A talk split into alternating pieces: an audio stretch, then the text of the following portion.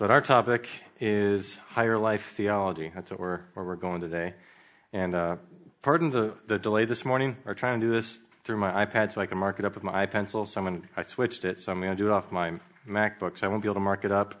And I also forget which slides are coming next. So I'm going to learn as we go because I put this together. Oh, okay, there we go. That's, that's the book that I, I wrote uh, several years ago. John MacArthur wrote the afterword. And I'm going to give you a survey. I'm going to a flyover of this of this book uh, in the next hour or so. So here's here's how I, I used to tell my story of how I well, became a Christian and grew up in the as as a Christian. I'd say I became a Christian, or I got saved when I was eight, I think, and I surrendered when I was twelve. Have you guys ever heard someone tell their their testimony that way, where they're two distinct steps? Some say saved and surrendered. There are different words you can use for it. But have you ever heard people explain there are two steps in my story? Yes? Okay. Uh, I grew up hearing that. So that's kind of the language I adopted. And I assumed, assumed that was the normal way to talk. Everyone else did. And, and then other preachers would kind of reinforce that by um, sometimes they'd give they preach a sermon and at the end they would call for a response and the response was dedicate yourself or surrender or something, do something significant. So at this, you're already a Christian, but at the second stage, do something else that helps you advance decisively to the next step, next stage. So that that's what I grew up with. That that was a framework, and I I tried to do this to you know get saved, get serious. I tried tried, but just didn't work. I was frustrated because I was wanting to be more holy and I knew I was still sinful. So I'm frustrated. I'm disillusioned, thinking, well, they're promising this and it's not happening. And I started to get suspicious because didn't this teaching didn't seem to match with what I was reading in Scripture. So what I ended up doing is uh, I went to a college that taught this, and I almost got expelled from that college because I stopped believing it. Long story. I'll skip that. Uh, then I went to a, uh, a, graduate school where I started writing research papers on this topic, and then it kind of snowballed into a PhD dissertation, uh, and then a big book, and then this little book. So I've, I've just given this a lot of thought, and I'm at the stage now where I would just say this: this model of Christian living is not good. Look at the bottom part of the slide. Here's what I almost titled the book: "Why Let Go and Let God is a Bad Idea," or why higher life theology's quick fix to your struggle with sin will not result in a higher life, deeper life, victorious life, more abundant life, or anything other than a misguided, frustrated, disillusioned, and or destroyed life.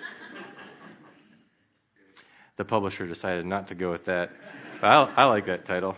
Um, so here's a, here's a plan for this morning. Three steps. So first, I'm going to just tell the story. Where did this teaching come from? Uh, I don't want to be guilty of what's called a genetic fallacy, where if you say, well, if it came from this bad source over here, therefore everything it says is wrong. Not, that's not what I'm going to do. My point is to say, historically, here's how we got from there to here. This, that's helpful to know. So along, as I'm going, go ahead and raise your hand. I'll stop and ask for questions as we go. This is a small enough group, that'd be easy to do. Okay, so let's start with the, the story of higher life theology. Don't let this gloss your eyes over. I'll explain. So, very top is Wesleyan perfectionism that influences the holiness movement, which has a couple branches Methodist perfectionism and Oberlin perfectionism. All of this influences the higher life movement, which then buds, flowers into the higher life theology or the, the early Keswick movement, Keswick theology. And I'm going to explain each one of these steps as we go, so don't have to get it all in this one block here. But let me just start at the top there with Wesley. So, John Wesley is the father of views on progressive sanctification, on Christian transformation, that chronologically separate justification from progressive sanctification, meaning the point you become a Christian and then the, the Christian growth, this, the significant Christian growth. He was the father of all these different views that take those two things and separate them chronologically. All right, that's John Wesley. And what he taught is Christian perfectionism. I'm going to show you at least five uh, graphs or displays that look like this. So let me just explain the first one here. The cross is supposed to represent the moment of regeneration and conversion, uh, repentance and faith. when a person becomes a Christian in real time. And, and then what follows, we notice the, the long arrows are showing the Christian life. In the Wesleyan view of progressive sanctification, when you become a Christian, that is the first work of grace.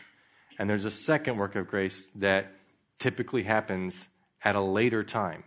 Could be days, months, years, but chronologically later. And the first stage is a defeated life, and the second stage is victorious. Now, in the Wesleyan view, oh my, I just realized I put in the wrong slide. Oh, I didn't look over my slides carefully. Um, don't take a picture of that. that, that is the Pentecostal view. Um, here's what it should say at the top. Um, you can't see my mouse. At the top, it should say so the, the first is, you could say defeated or to say non sanctified. But where it says crisis, don't say spirit baptism. It's called a crisis. And the result is entire sanctification. Here are different terms that Wesley uses entire sanctification, Christian perfection, perfect love toward God and man, um, perfect love, holiness, pure intentions, full salvation, second blessing, second rest, dedicating all of your life to God. All of those are terms that Wesley uses for the second, what results in the second stage from the crisis. Okay, that, that's, that's Wesleyan perfectionism. And John Wesley is the primary proponent of that. Two of his successors took it further John Fletcher and Adam Clarke. And, and they started to use more Pentecostal language, especially John Fletcher. And, oh, both of them a lot. Now, they influence what's called the holiness movement. Now, that's distinct from Wesleyan perfectionism, but related. Here's how they're related. Their view of progressive sanctification is very similar, uh, but, but this holiness movement is blending with American revivalism and much more non denominational. So it's kind of a, a grassroots movement. And there are two main wings of it. You see it here Methodist perfectionism and Oberlin perfectionism. So, have you heard the name Phoebe Palmer, maybe? Uh, she used to be really popular in the 1800s. Uh, she had this thing called altar theology, uh, where you come forward and dedicate and lay yourself on the altar. Um, really popular in, in, American camp meetings. So, that was one version of the holiness movement. Another is Oberlin perfectionism. And uh, the key guys here are Charles Finney and Asa Mahan. Okay, some of you have heard those names. So when you hear the word Finney, you know bad, right? really bad. Uh, basically, Pelagian, uh, he, he, he said, this is a direct quote, it's, it's self evident that entire obedience to God's law is possible on the ground of natural ability. Way. Yeah. I'm quoting from his lectures on systematic theology, page 204. So, uh, very much these guys took the holiness movement to this more man centered approach of you can do this, dedicate yourself, and, um, it, and it's also part of the camp meetings as well. Now, all of this influences the higher life movement. So you can see in the middle of the screen. Oh, are you still with me? Okay where it says higher life movement, Boardmans and Smiths. Okay, so all of this that's above that is influencing that, and all of that influences the early Keswick movement. So let me talk about the higher life movement. That's 1858 to 1875. The early Keswick movement begins in 1875. So the key guys, key people for the higher life movement are William E. Boardman, and then a couple, Hannah Whitall Smith and Robert Pearsall Smith. They're married married couple. Now you probably know one of those names, Hannah Whitall Smith. She wrote a book called The Christian Secret of a Happy Life. Is that right? The, yes, The Christian's Secret of a Happy Life. And, and in that book, she argues that there are essentially two steps uh, to victorious Christian living. The first is entire surrender, let go. And the second is absolute faith, let God. That's where that that idea became more and more popular was through her teaching. And she and her husband were going to be part of the early Keswick movement, but right before the first Keswick convention in 1875, by the way, Keswick's a place in in England, where they would uh, have uh, meetings for people to come in the summers.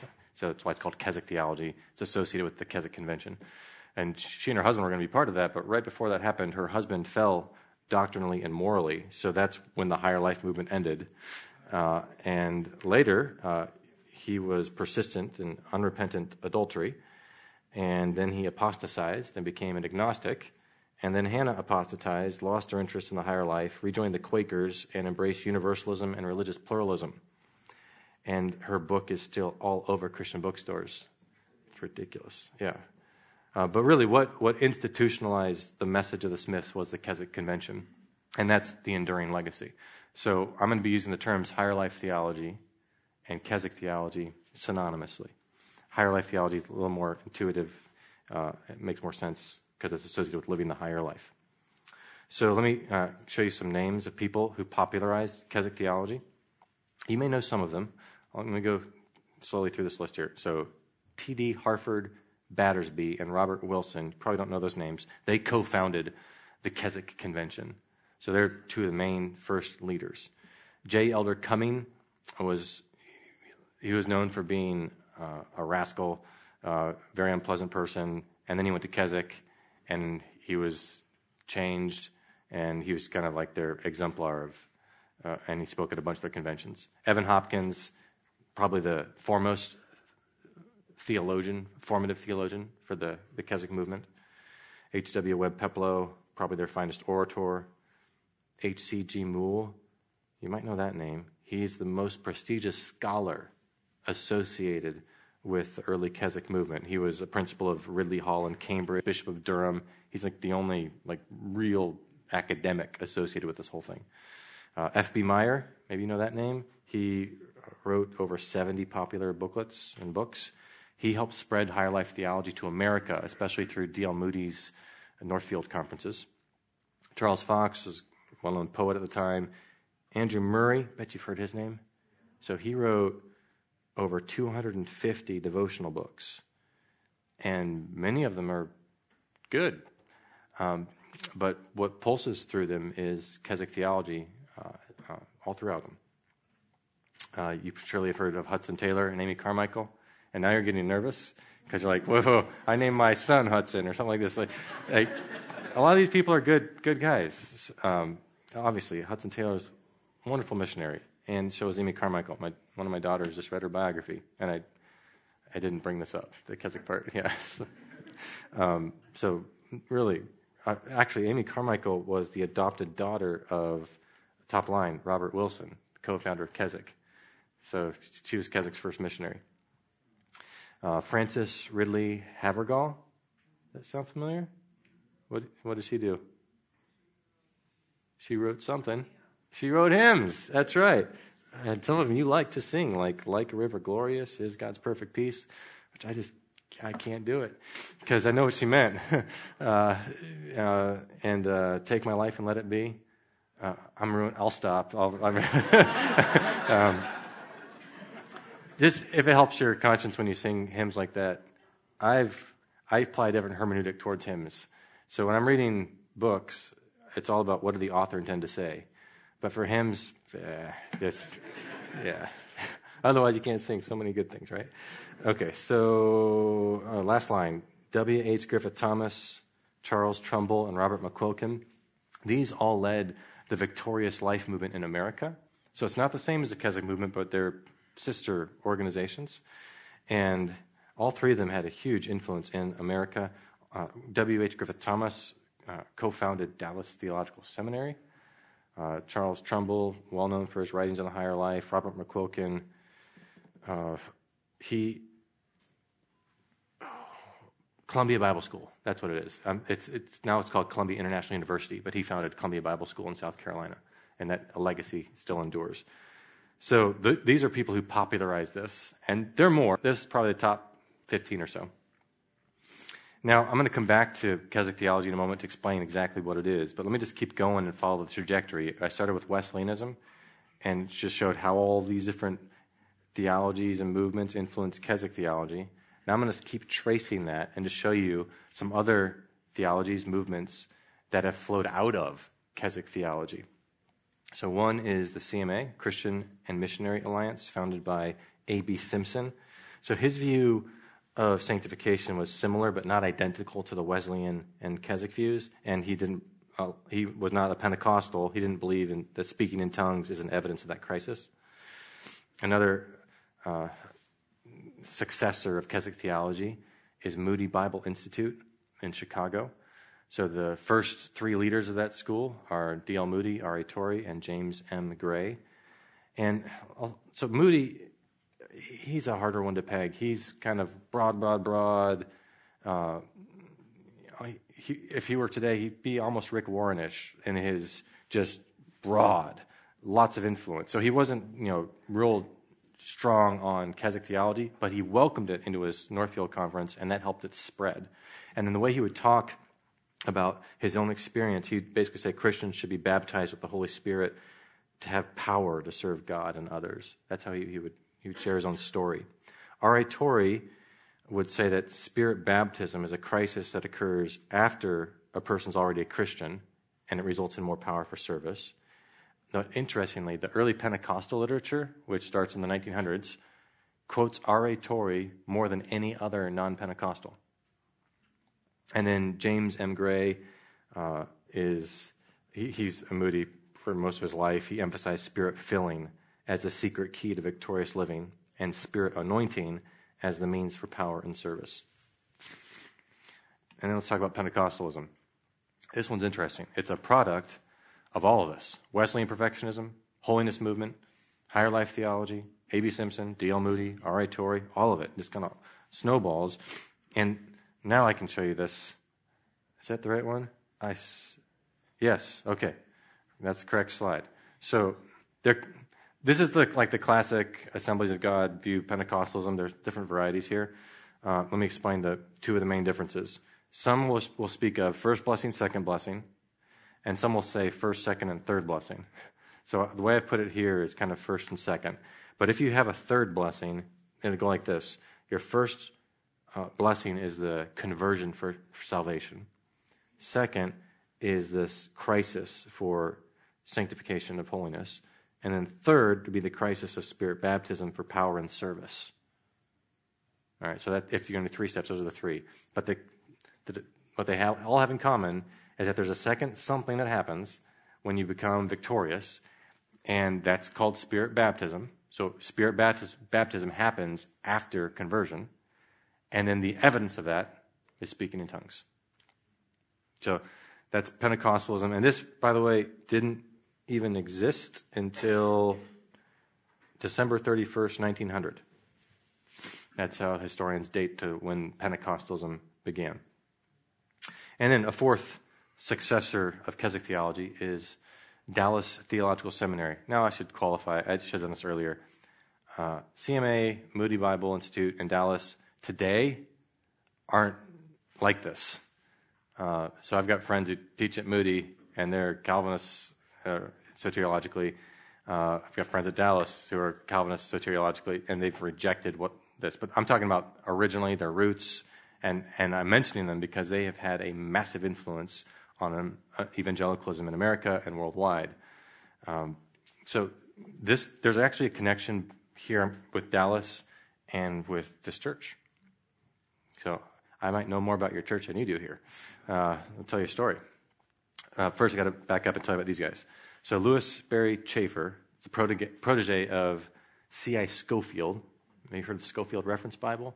Well, that helped uh, really embed Keswick theology in many people's theology because it's in, it's in the Scofield Reference Bible, and he taught it to Lewis Sperry Chafer. Chafer is the one who founded Dallas Theological Seminary. And, and he would give a lecture every year to the incoming seminary students, which became a book called He That Is Spiritual. And in that book, he would distinguish three types of people. So all people are in one of three categories natural, meaning you don't have the Spirit, you're not a Christian. And the next two are different kinds of Christians. The first kind is carnal, and the next is spiritual. So, carnal Christian is stage one, spiritual is stage two. And his emphasis was Christians, you need to move from carnal to spiritual. You need to stop being a carnal Christian and become a spiritual Christian. And he would give these lectures. And here, this is uh, the categories he gives in his book, He That Is Spiritual. Uh, different ways to describe the carnal Christian those who abide not, those who walk in darkness, those who walk as men, those who walk after the flesh, those who have the Spirit in them but not upon them, those who are carnal, those who are not filled with the Spirit. So those, they're all Christians, but they're just not the best kind. So the okay, he wouldn't say it like that. He would he'd say they need to dedicate themselves to become spiritual, and spiritual would be those who abide in Christ, walk in the light, walk by the Spirit, walk in newness of life, have the Spirit in and upon them, and they're spiritual. They're filled with the Spirit. So pretty strong distinction there. So here's how the Chaferian view would look. So when you become a Christian, at conversion, you're carnal. You've accepted Christ as Savior. At a second point, you dedicate yourself and you become spiritual. You accept Christ as Lord. And that's when progressive sanctification begins in earnest. And you note that kind of wavy upward line? That's signifying that Christian growth is gradual doesn't all happen like in Wesleyan perfectionism or Keswick, where it says, zoop, took the elevator to the top and you're there, you're not sinning. This recognizes, no, there's, you're going to still be sinning and you're going to be wrestling with it, but you're going to grow. But still, you notice it's a two staged approach. There's a chronological gap between conversion and that second something. And they don't call it spirit baptism. So the, the Chaferian view is real careful to say spirit baptism happens at conversion. They call it dedication. Did any of you grow up in this framework? Some over here? Yeah? Okay. Now, I mentioned a moment ago, where am I going here? I don't want to get too far ahead, but see at the bottom there, John Walvoord and Charles Ryrie. So those are successors or leaders at Dallas Seminary who continue this emphasis. And I, I mentioned a moment ago that this connects to Grace Church. Do any of you know how it connects? How's it connect? Well, Dr. John wrote contrary. He wrote the two books. Yeah. Countering. Okay. Oh, so there's this lordship salvation controversy That's what you're talking about. And actually, it goes back pretty far, but in, this is in the 1900s. In, in 1919, Lewis Sperry Chafer uh, wrote his view, and B.B. Warfield demolished it, uh, it really well he reviewed his book. Uh, and I, I wrote like an 80 page paper on Warfield in graduate school, and I was ready to, to name a son Warfield. I never got a son. I have four daughters. Uh, but what a great name that would be, Warfield. Uh, in the 50s, uh, Stephen Barabas, a historian of the Keswick movement, uh, wrote, and John Murray, uh, New Testament professor at Westminster in Philadelphia, responded. So there's already a history of this kind of back, forth, back, forth. And then it happened again uh, in the 80s and 90s. So a couple guys at Dallas Seminary in particular, Charles Ryrie and Zane Hodges, started writing. Now they're not the same. So Charles Ryrie's bad on this, and Zane Hodges is really, really, really bad. Uh, let's just stick with uh, with uh, with Ryrie. So Ryrie, um, I'll give you the title of his his first book here. He writes balancing the Christian life. And then later on, oh, what's the title of his? It's So Great Salvation What It Means to Believe in Jesus Christ. That came out in 1989. And John MacArthur wrote several books on this The Gospel According to Jesus, which I think it's in his third or fourth edition now. Uh, and then he wrote The Gospel According to the Apostles. I think it was called Faith Works. And now he's got a third one called The Gospel According to Paul. And multiple editions for all these. He's been going at this for a long time. And basically, it comes down to this question Must Christ be Lord to be Savior? And all these two step views of progressive sanctification would say, well, it's possible to tell your salvation story the way that I used to. I accepted Christ as my Savior when I was age 8, and I surrendered when I was 12. It's a two step approach where I get saved and later I get serious. And the Chaferian view, which Charles Ryrie espouses, was really strong on this to say that's necessary to hold that distinction because if you don't, you'll be adding something to faith. And if you add something to faith, that's another gospel. you might think I'm overstating it.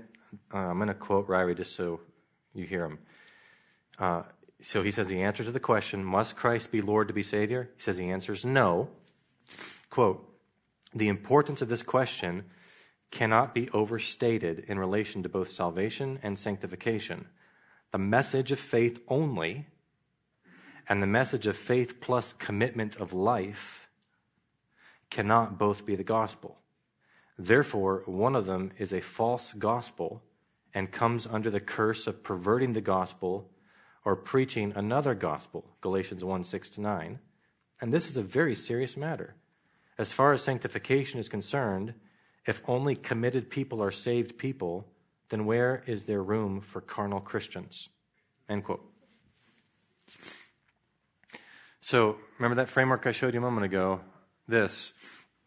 That's just bedrock for the Chaferian view that there are Christians who fit firmly in one of those columns carnal or spiritual. And if you preach a gospel that calls on people to surrender to Christ as their master, their king, their sovereign. That's faith plus commitment. So this really got heated in evangelical circles in the 80s and 90s. This is when I was growing up, and I remember hearing some of my pastoral leaders siding with Ryrie. And I was confused. Unfortunately, one of my pastors, my first uh, pastor really mentored me starting at around age 12. I kept in contact with him. His name's Mike Harding, and he's a he's a reformed brother on these matters, and he helped me through my teen years. Uh, even though I lived in different places, we kept in contact, and he would send me books and articles, and he, he was my lifeline. And I, I would I could have gotten sucked into this. Uh, fortunately, I didn't. But I can see how appealing this this framework is, and once you've adopted the framework, you're going to talk and think like Ryrie does there because it's going to sound like MacArthur's gospel preaching is adding to the gospel if this is your framework. But if you define your terms, he says faith and faith plus commitment. Just back up and say, what is faith? Well, that answers the question. Uh, faith is I am unreservedly trusting Christ, the whole person. Who is he? He's not just Savior, he's King of the universe. I'm, I'm, I'm unreservedly trusting him which in the act of faith includes necessarily I'm laying down my arms of rebellion. Okay, I'm, I'm getting ahead. I'm already critiquing. I'm supposed. I, I, I'm getting away from myself here. I'm just telling you historically how we got from there to here. Uh, sorry, the critique is coming at the end. Uh, so we, that was part one. Tell the story. Let me just pause right there. That was a super fast flyover, but did that click for any of you? You want to follow up with specific questions over here? Yeah. Um, I know Keswick Convention still exists. Yeah. Today. Do you know if they still the Keswick Yeah. His question is the Keswick Convention still exists? Do they still hold the Keswick theology? In 2018, I lived in England for 18 months, for, for eight months, six months, and we visited the Keswick Convention. And I got to interview one of the leaders there and asked him if he'd read my books on Keswick theology. And I published an interview on my, my blog, and they basically said, Yeah, we, uh, we've read your work and we think you're right. So, I mean, they're inviting Don Carson, Sinclair Ferguson. Uh, they're, they're, they're not what they used to be. The change in, so when I analyzed the Keswick theology, I called it the early Keswick movement, and I, I dated it the beginning, 1875 to 1920. From the 1920s on, there started to be a gradual shift, which became more decisive in the 50s with uh, uh, Graham Scroggie. And then John Stott started coming, and he really started moving it when he gave his lectures on Romans uh, 6, 7, 8. And really, since 80s, 90s to present, it has not been what it was. So, good question. Other questions, ma'am?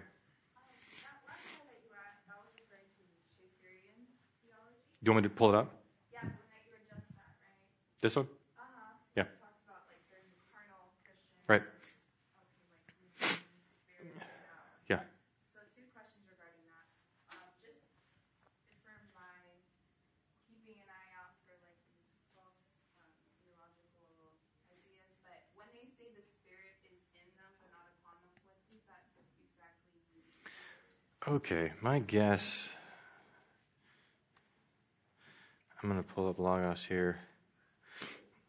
Uh, sorry, I wasn't planning to do this, but here you go. Um, my guess is they're thinking John 14. You probably can't read that. Is that big enough for you guys in the back to see? Okay. So, John 14, 17, Jesus says, The Spirit of truth, whom the world can't receive because it neither sees him nor knows him, you know him, for he dwells with you and will be in you. Uh, if you know Greek on the right here, you can see there are two different prepositions here. Um, and so uh, para and en, with you and in you. Here's my take on this the new covenant is better than the old covenant, and that the nature of the believer to the Holy Spirit is better. It goes from with to in for all new covenant Christians, not just some. What, what the Chaferian view is using that wording to say, well, that's not for all new covenant Christians, it's just for the second stage of new covenant Christians.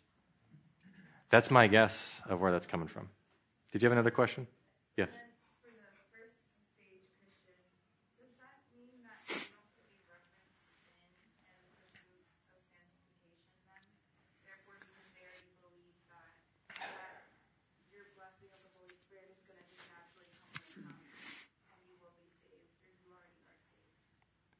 If you're living, you know, a life that's still very carnal.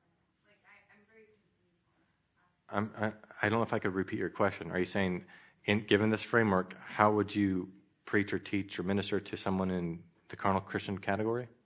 Yeah, like it's it's confusing to me that they. Yeah. So here's the the mindset of of ministering to just people in general. If you see people in three categories: non-saved, natural, carnal, and spiritual, then it's like you're when you're preaching or teaching, you've got a double-barrel shotgun, and you're aiming at the non-Christians, the natural, and the carnal. So natural needs to go natural to carnal. Carnal needs to go carnal to spiritual.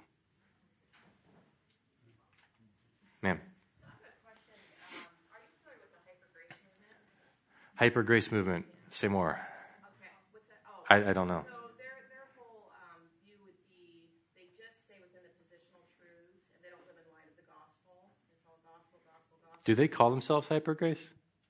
Because who would call themselves hyper or anything? They would say antinomian, but that's what they basically. Oh, okay. So, so that's your label. Okay. grace seems to be the. So I'm just wondering if they if, if you had heard of it, if you thought maybe they were influenced by. I'm sorry. I don't know anything about them. Okay. Tullian Tchividjian? Oh, oh. He's just. So if someone said like Tullian Tchividjian? Yes. Okay. Uh, Who? Uh, There's so many. Okay. Hyper grace? Is that who's calling them that? Um, well, I guess like. So reform people. So it's a it's a label they don't hold. Okay. All right. Thanks. Oh, I, I've, I'm familiar with the theology, and yeah. So what's happening there, I think, is overemphasizing justification Yes. and underemphasizing truths about progressive sanctification. It's like an abiding in Christ, Right. but they don't, they Right. don't have this like striving towards holiness. Like, Yeah. So I think we should be completely comfortable to speak however the Bible does, which is filled with imperatives and says that God blesses obedience. That's just Bible. And if, if people are going to say we can't talk that way because that's going to you know not be full of grace enough, then I think your gr- grace theology is off. Okay, I was just looking for a connection to see if there's. Yeah, I don't know if that connects to Keswick. Yeah. Sir. I know that uh, Bill Bright, Campus Crusade for Christ, greatly popularized Yes. that threefold category. He did. Uh, do you know, you know, car, uh, natural, carnal, spiritual? Do you know where Cru is today? Yeah. Have they repudiated? that? Okay, so he's talking about Campus Crusade for Christ, or called Cru. I was teaching at their Cru headquarters a class on Romans like 10 years ago, and I forgot where I was. And I was teaching through Romans, and I got into this, and I started going off on Bill Bright. And his and someone says, "Look over there," and there was like a full ceiling to, to floor picture of him. I forgot where I was, and, and they're like, "It's okay. We understand. We agree with you now." Uh, but uh, yeah, so Campus Crusade used to have this track they would give out, and it would have like these pictures of you know a carnal Christian making putting himself on the, or somehow making Christ Lord. Very much using this this phrase. Go in the cross. Yeah, yeah, yeah. So uh, today, they do not hold that. But there's actually a, a, little war going on of woke versus anti-woke within them now. So pray for them. Uh, there are many good people within it, uh, but I'm not sure what's going to happen. Yes, sir. Yes, uh, I think one of the scriptures that they use to defend this uh, Chaferian view of you know, sacrifice and uh, dedication is Romans 12 verses. Correct. So Romans 12:1, I appeal to you, brothers, by the mercy of God, present your bodies. Present. It's an aorist active imperative. So the idea is because they'd say the aorist, aorist tense form means that it's a once for all time act, and therefore you should come forward and present yourself, um, so which is, I think, misusing how the Greek tense form works. Are you going to show how to defend that? I think I'm, it's in my notes coming up, uh, and I'm happy to talk more, but it might be something we talk about offline. I don't want to lose everyone. Yes, ma'am.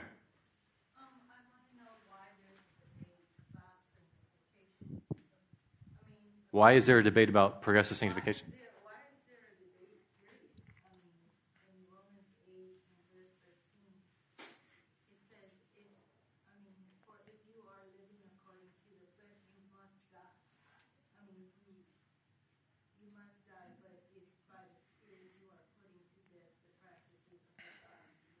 Mm-hmm.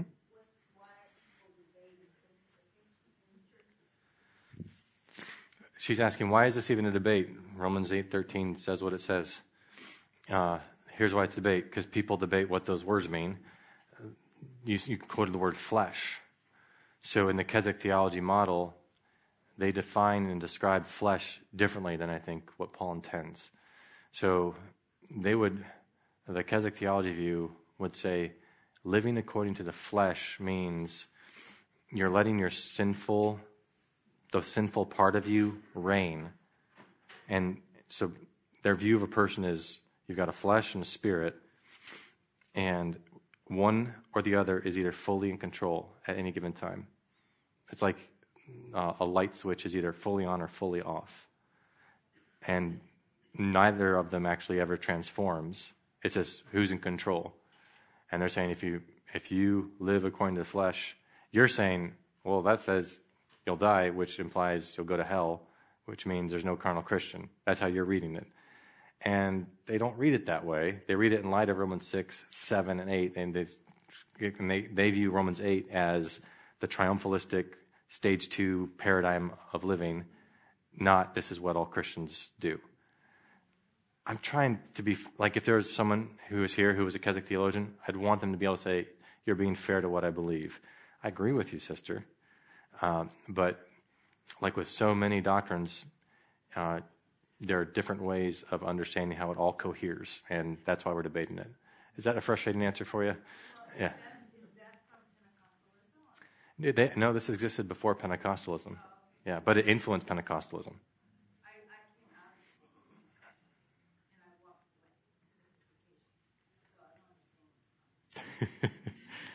okay. Yes, sir.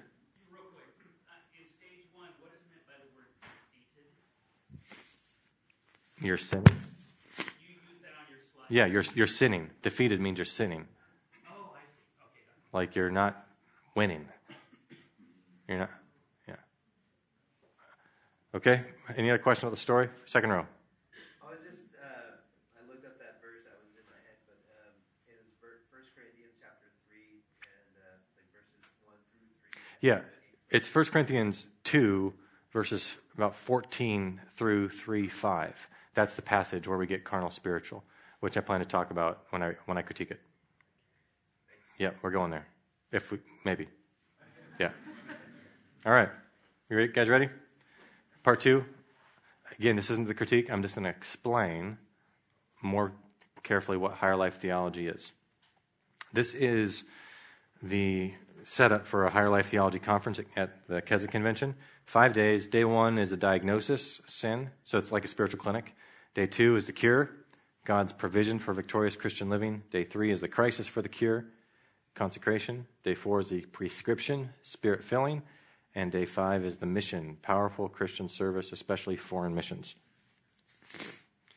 Okay, so let me just jump right into their, their view of, of how they describe Christians.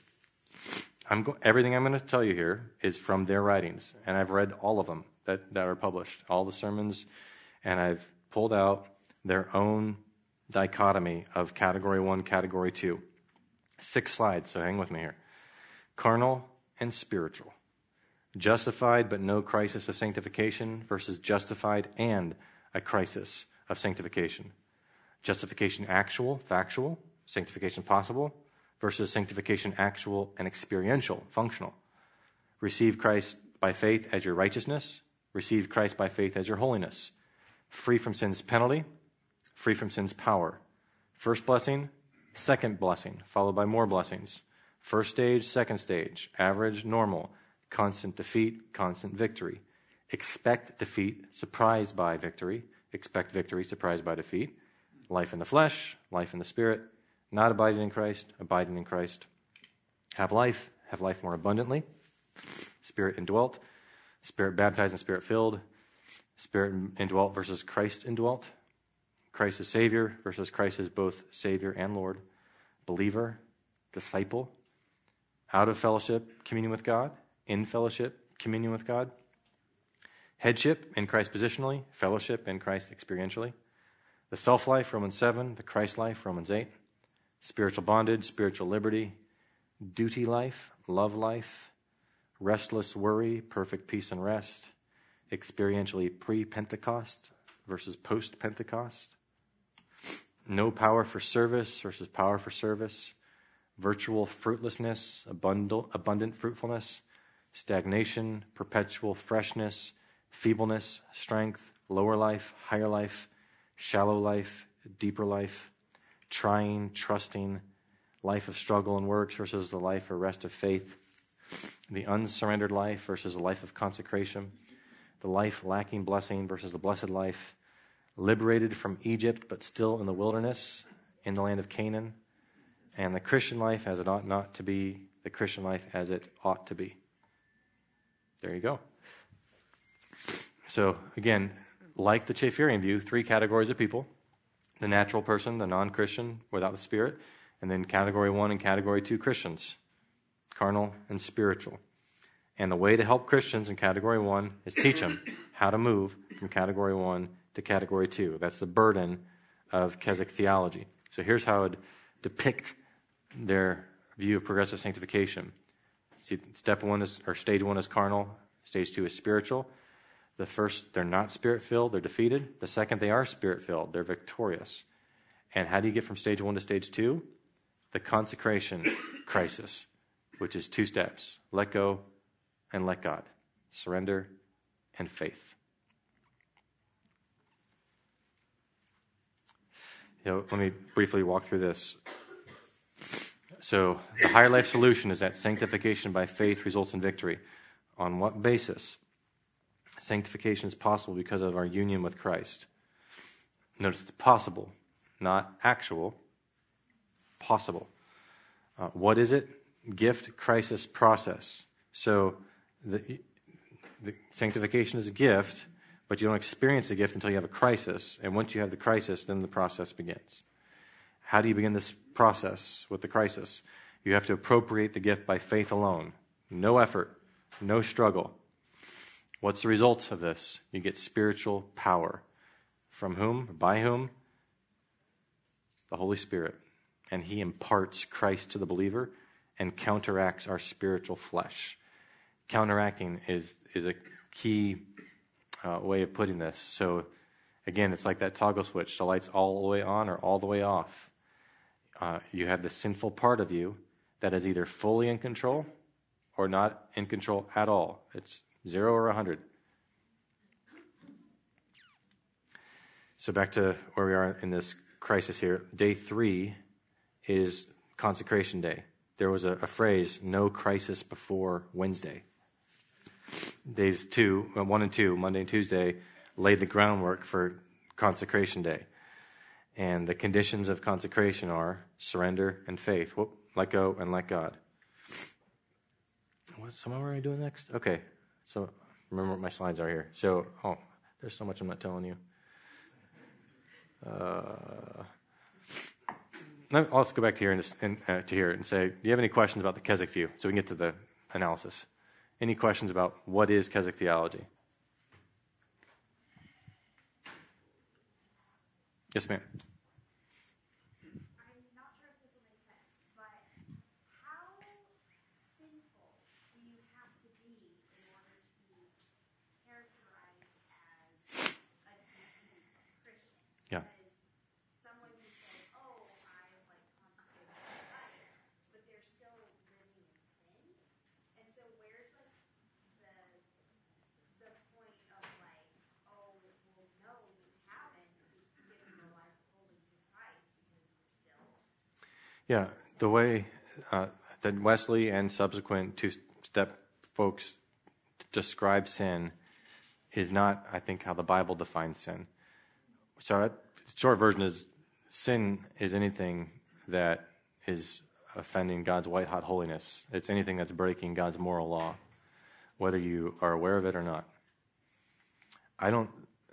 So, my view of mankind and sin is that I don't think it's possible prior to God glorifying us for us to be sinless. So, right now, sin is affecting me to various degrees, my whole person, and even how I'm thinking about answering you.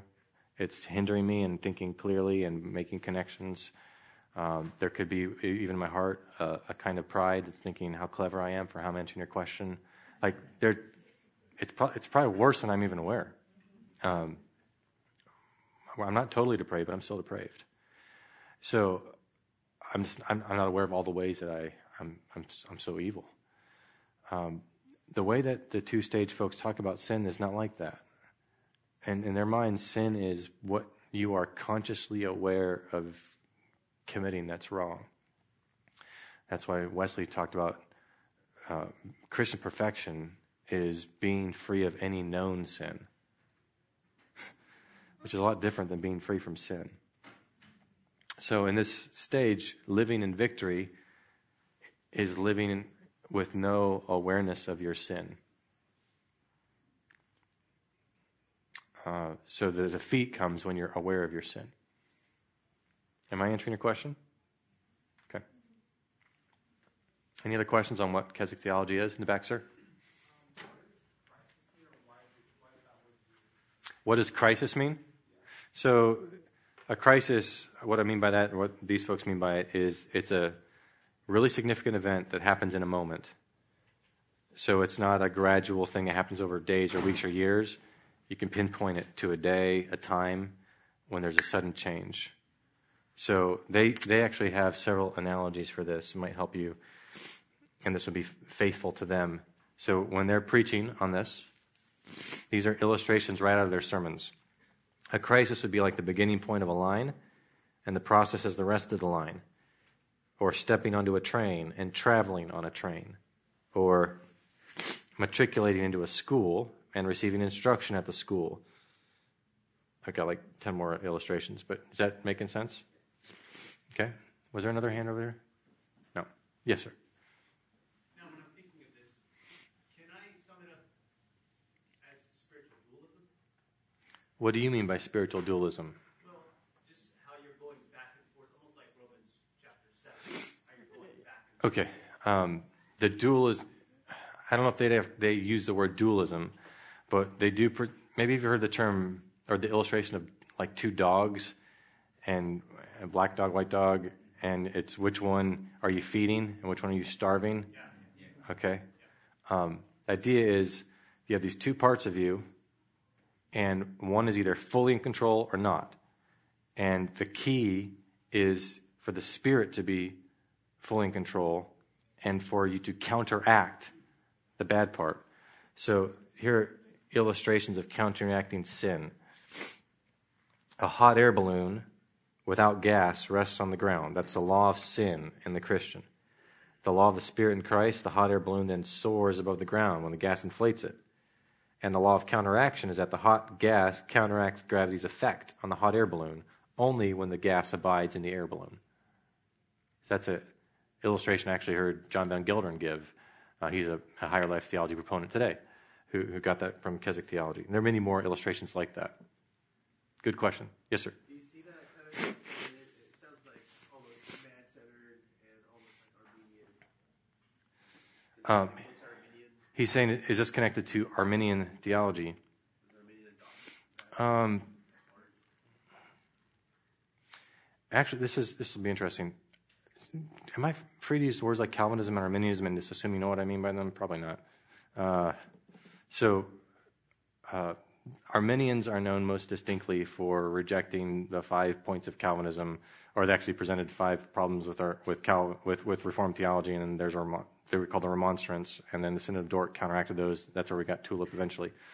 Uh, Tulip, total depravity, unconditional election, limited atonement, irresistible grace, perseverance of the saints. That's what Calvinists today are often known for. Well, Arminians reject all of those, and here's where this gets interesting. I have more in common with an Arminian on progressive sanctification than I do with a Keswick or Chaferian or Pentecostal. Here's what I mean by that. In real life, a Calvinist and an Arminian both take holiness super seriously. Like, mortify the deeds of your flesh, kill them, fight, persevere. Take this seriously. Um, they differ in how do you explain phenomenologically people who fall away. Calvinists would say, well, John, 1 John 3, they went out from us because they weren't really of us. If they were of us, they wouldn't have gone out from us. But by going out from us, it showed they weren't really of us to begin with, meaning they weren't genuine. The Arminian would say they, they fell away. They were genuine and fell away. So we, we explain apostates differently, but we have the same fervent desire to live holy lives. That's where we have so much in common. With these other two step views, I'm getting ahead to analysis. Um, by having a category of carnal Christian, it means that there's a category of Christians that you don't have to uh, to, to exhort. If you don't turn from these sins, you'll go to hell. You can't say that.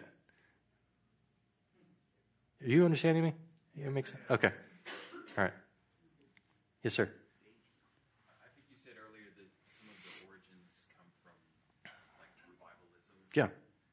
So is the idea that this initial stage comes from trying to not invalidate professions of faith that Yeah. have been made at a revival type? He's saying, do you think stage one is is prominent in this literature because it's related to the camp revivalist meetings where there are a lot of de- lot of professions, a lot of decisions, and not wanting to say, well, they're not Christians. They're trying to say, what do we do with them? That that might be part of it. Uh, it's hard to say what influenced what. Was it the theology that influenced that, or vice versa? It's probably a mix. It goes both ways and reinforces each other. That's a good good observation. Yes, sir. it it?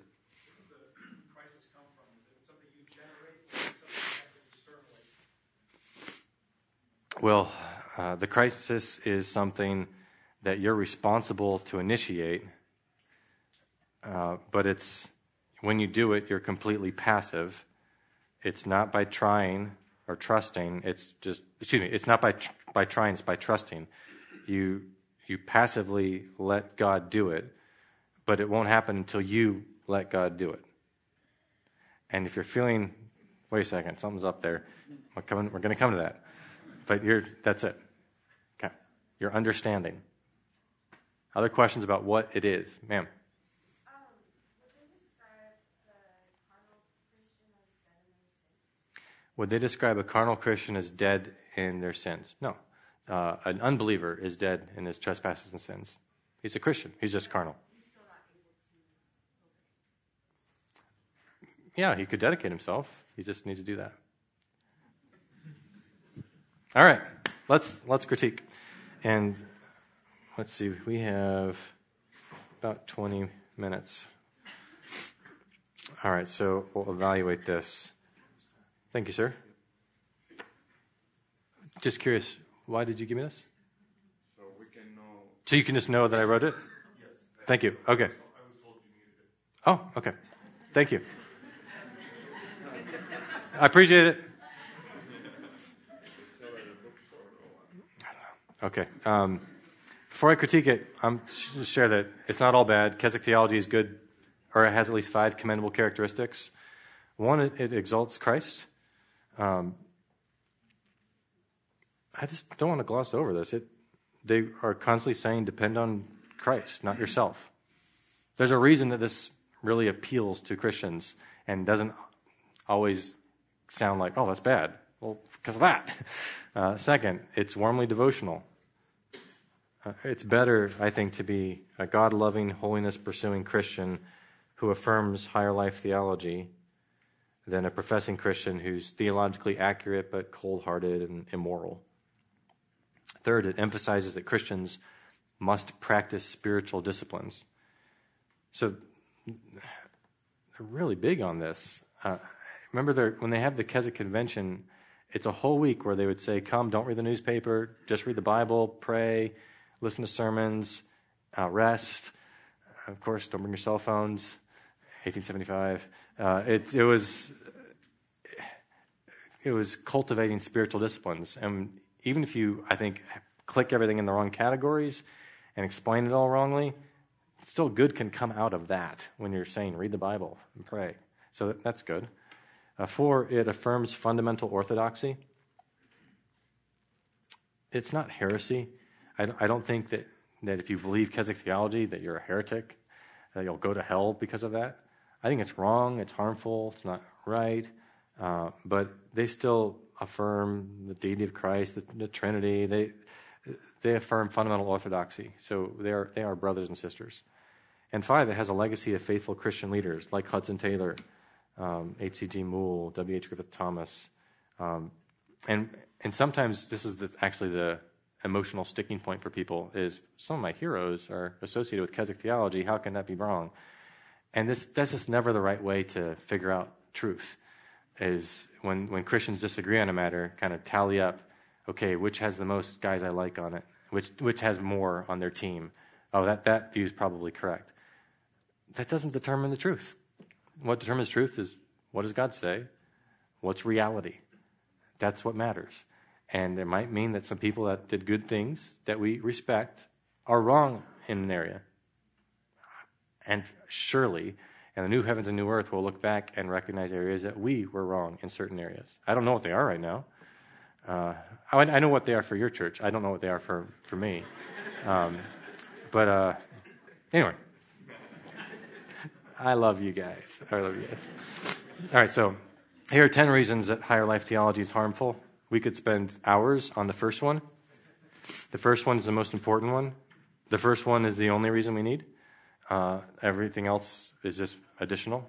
Uh, but the first one, actually, in my book, is a whole chapter on reason one, and the next chapter is two through ten. Uh, reason one is the fundamental linchpin issue. Uh, the problem with higher life theology is that it creates two categories of Christians in a way that the Bible doesn't. So I'm going to explain this in five quick steps. I'm going to have to go quickly. So, first, some Christians are justified, but not being sanctified, and others are both justified and being sanctified. That's higher life theology. According to the New, to the New Testament, all Christians are both justified and being sanctified. I'll come back to this, but I just want to highlight that first row here. So let's talk about sanctification. There are three tenses of sanctification. I've tried to, throughout this talk, when I refer to sanctification, say progressive sanctification to denote the middle category. So, past is definitive or positional sanctification. That occurs simultaneously with conversion or, or, and with justification. You could say, I am sanctified. I've been sanctified. I'm St. Andrew. Like, that happens when you become a Christian. God sets you apart from sin's penalty and from your old self in Adam.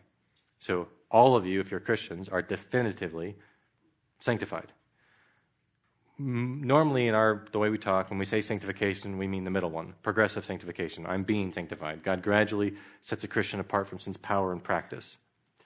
And then there's a future sanctification which is glorification. I will be sanctified. God sets a christian apart from sin's presence and possibility. That's coming. So with that framework look at this. So this is comparing i think what the new testament teaches about the, the relation between justification and progressive sanctification. So the quality. When, when God justifies you, and I define justification as God declaring you to be righteous in Christ because of Christ, justification is instantly being declared righteous. Instantly. You're not partially justified, you're not progressively justified. You either are or you aren't. But for progressive sanctification, you're gradually made righteous. Declared versus made. Huge difference I think it's a huge mistake to say that justification means that God makes us righteous. Justification is not transformative. It's legal, it's forensic, it's a declaration that results in transformation. But justification itself is an instant declaration. It's objective, judicial, legal versus subjective, experiential, and a daily experience. Justification is external, outside you. Progressive sanctification is internal, inside you. Justification is Christ's righteousness imputed, received judicially, versus Christ's righteousness imparted, worked out experientially. I'm planning to preach in my school's chapel uh, next month, and the title I was just given was uh, Justice. Justice imparted, justice imputed, or, or no, no, justice imputed, justice imparted, and justice public. So we're talking about justification, progressive sanctification, and why Christians care about real justice and why that's not the same thing as wokeness. Uh, that, so it's all related. Uh, so justification doesn't change your character, progressive sanctification does. I think I missed instantly remove sin's guilt and penalty versus gradually remove sin's pollution and power. You seen the difference in the, in the quality between the two? Okay, then quantity. For justification, all Christians share the same legal standing. For progressive sanctification, Christians are at different stages of growth and in different areas. And for duration, justification is single, instantaneous, completed act, once for all time, never repeated. Progressive sanctification is a continuing process, gradual, maturing, lifelong. This is huge. Huge, huge, huge. You get this. Uh, if, if this is what I'm presenting is true, the whole house of cards falls for all two step views of progressive sanctification Wesleyan, Keswick, Pentecostal, Chaferian.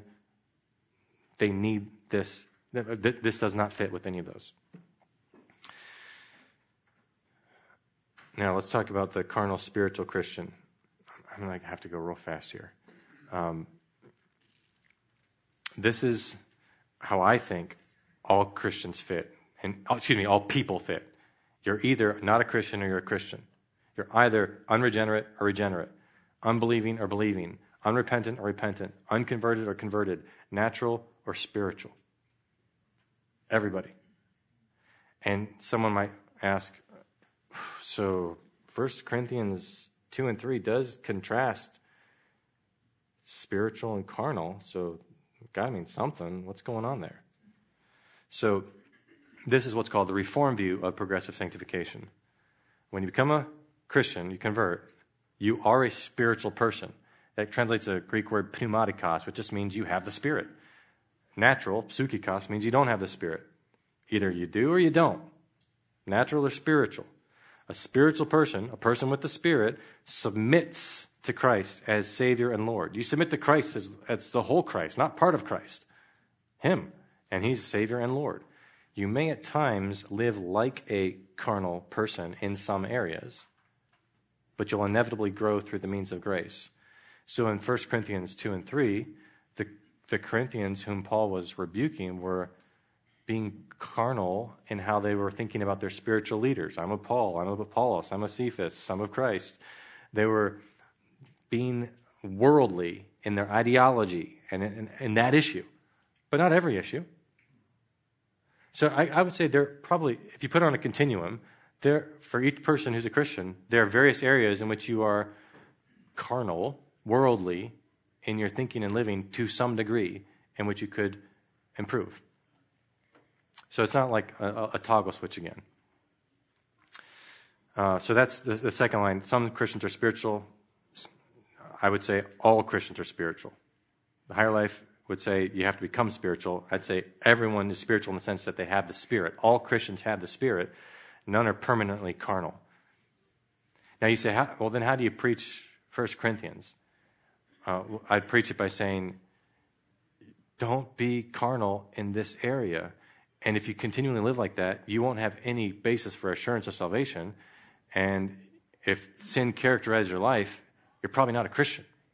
That, that's where it goes. So it's not, oh, you're just a carnal Christian. It'd be better if you're spiritual, but you're still going to heaven. Like that way of thinking is not in the New Testament. Uh, third line down, it's talking about spirit baptism. Uh, okay, so some of the Keswick uh, proponents would say that spirit baptism happens subsequent to conversion. Uh, some of them didn't say that. Uh, but for the ones who did, I'd, I'd argue back all Christians are spirit baptized, and I make that case from several passages, especially 1 Corinthians 12. I'm hearing people, am I going overtime? Do I need to stop? I'm okay. All right. I don't want to do with the visitor thing where I go long. So, like 10 more minutes? Is that good? good? Okay. All right. And then, fourth line down. Some, uh, Keswick would say, some Christians are not spirit filled and others are spirit filled. So, let me, let me pause here because this one might, this could use some clarification. Just really, really quickly. Um, what does be filled mean? If you contrast that with being drunk with wine, I think it, it helps you. Being filled means to be strongly influenced. Strongly influenced. It doesn't mean complete control, it means strong influence. What does with the Spirit mean? Is it like filling a pool with water versus filling a pool with a hose? Content and means? Uh, I lean towards it being means, be filled by means of the Spirit. Uh, what are the results of Spirit filling? Remember in, first, in, in Ephesians 5, Paul says, Don't be drunk with wine, but be filled by the Spirit. And they have these five participles, ing words, like, like uh, singing songs, hymn spiritual songs, submitting to one another. Those, those are results of spirit filling, those, those five participles. Are all Christians spirit filled? This is where you might be surprised by my answer. I think the answer is yes.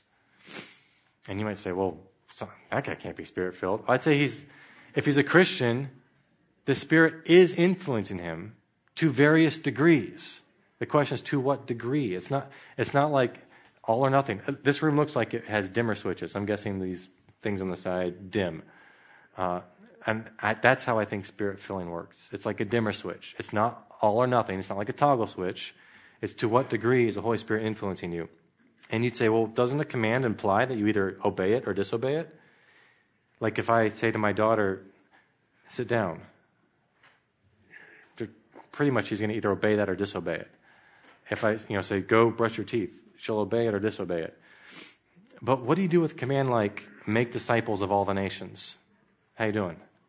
Are you obeying it or disobeying it? Or don't be conformed to this world, but be transformed by the renewal of your mind or glorify God in your body, or do all to the glory of God. Do all to the glory of God. You're obeying that or disobeying it? And you're thinking, okay, okay. So there are some commands that it's not toggle switch. It's not all or nothing.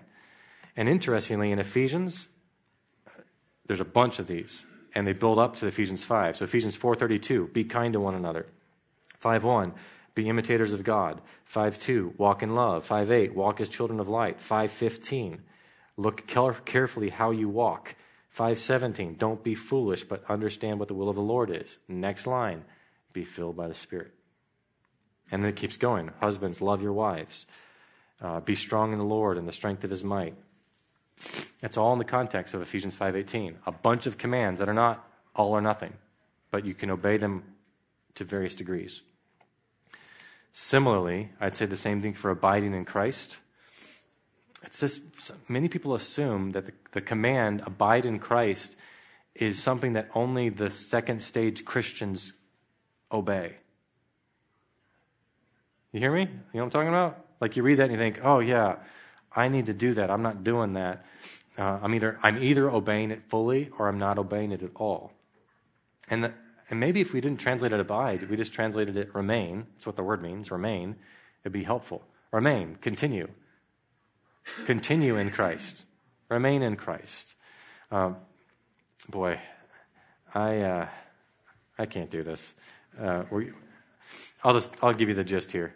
Um, here's, here's how I understand that command. Abide in me would mean obey my words, and I abide in you. The command I, I must abide in, in you means let my words remain in you.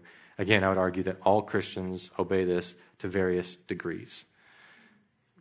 I'm going to tick through these really quickly, and with any remaining time, we can do Q, Q&A, and you can go if you need to. So here are the other uh, reasons I think higher life theology is harmful. It's a form of perfectionism. It has a shallow and incomplete view of sin, which we talked about earlier. Third, it's a form of quietism. as we talked about a moment ago, it emphasizes passivity, not activity. I think Packer, J.I. Packer said it really well when he said it's don't say let go and let God. Better is trust God and get going. That's five. It's a form of Pelagianism. It's not Pelagianism, but I say it's a form of. I mean, it's, it's emphasizing free will as the mechanism that starts and stops sanctification. So, just ask what is the fundamental reason that some people are in stage two and not stage one? It's because they decided to let God take them to stage two. And, well, before I go to that one, just think of that. It's, it's actually logically, uh, it doesn't make sense. Because if you're sinning, it's because you're not in stage two and you let God take over. So when you let Him take over, He's taken over. So then when you sin, who's responsible for the sin? How's that work? I, but I let Him take over. So you can retake over. Yeah, it's, it's weird. Uh, five, it's a misreading. Uh, our brother mentioned the, the aorist tense form in Romans 12.1. That's an example. Uh, they also, in their sermons, regularly base their two-step view of Christian living off of stories. Um, like the, so, stories in the Bible are, are often the easiest to wrongly interpret and fit into a different paradigm. Six, false assurance. It assures spurious Christians that they're saved. The whole idea of there being a category of carnal Christians teaches people I can have my ticket to heaven and be carnal. I'm good. Now, uh, right, it would please God more if I were spiritual, but it's not like hell is a prospect for me. It's not like I'm in danger or anything. That whole way of thinking is just, it's not a Bible way of thinking. Seven. Oh, that's talking more about assurance. Sorry, I'm going fast. Methodology. It uses superficial formulas for instantaneous sanctification. So I've, I've got a list of, of quotes from sermons where it's like two ways to be spirit filled, three ways to be spirit filled, four ways to be like seriously the same thing, but like different steps for, and it's formulas, formulas, formulas. And the idea is you follow the formula, you'll experience it instantaneously. Eight, addiction. It fosters dependency on experiences at special meetings. Keswick was a yearly conference. A lot of people, it's uh, it's a weekly thing where you got to come forward and dedicate yourself again, or go to the camp each year. It's it's the idea is real Christian growth happens at this special meeting, and that's when I get my spiritual high. And that's just not the case. Now, big meetings, we're about to go to one, they're great, and they are a means of growth, an essential means of growth. But that's not where it all happens. That's where some of it happens. It happens as you fellowship with other believers. It happens as you read the Bible and pray and repent and just live it out all week long. Uh, it's wrong to tie it to special meetings. Nine, mistreatment. It frustrates and disillusions the have nots. J.I. Packer has uh, just a devastating story to tell of his experience trying to do this and then the Puritans rescuing him. And finally, spin. It misinterprets personal experiences. You might say, Well, I, I've experienced this. I've experienced this second blessing. I've lived at this in, the, in stage two, in, in category two. And my response would be, Well, I, I, I'm not going to doubt your genuine experience of the Lord's blessing. What I'm questioning is your paradigm for explaining it. It'd be like if I asked, asked someone, I'll pick you, do you remember what you had for dinner five years ago today? That proves that you didn't eat on that day.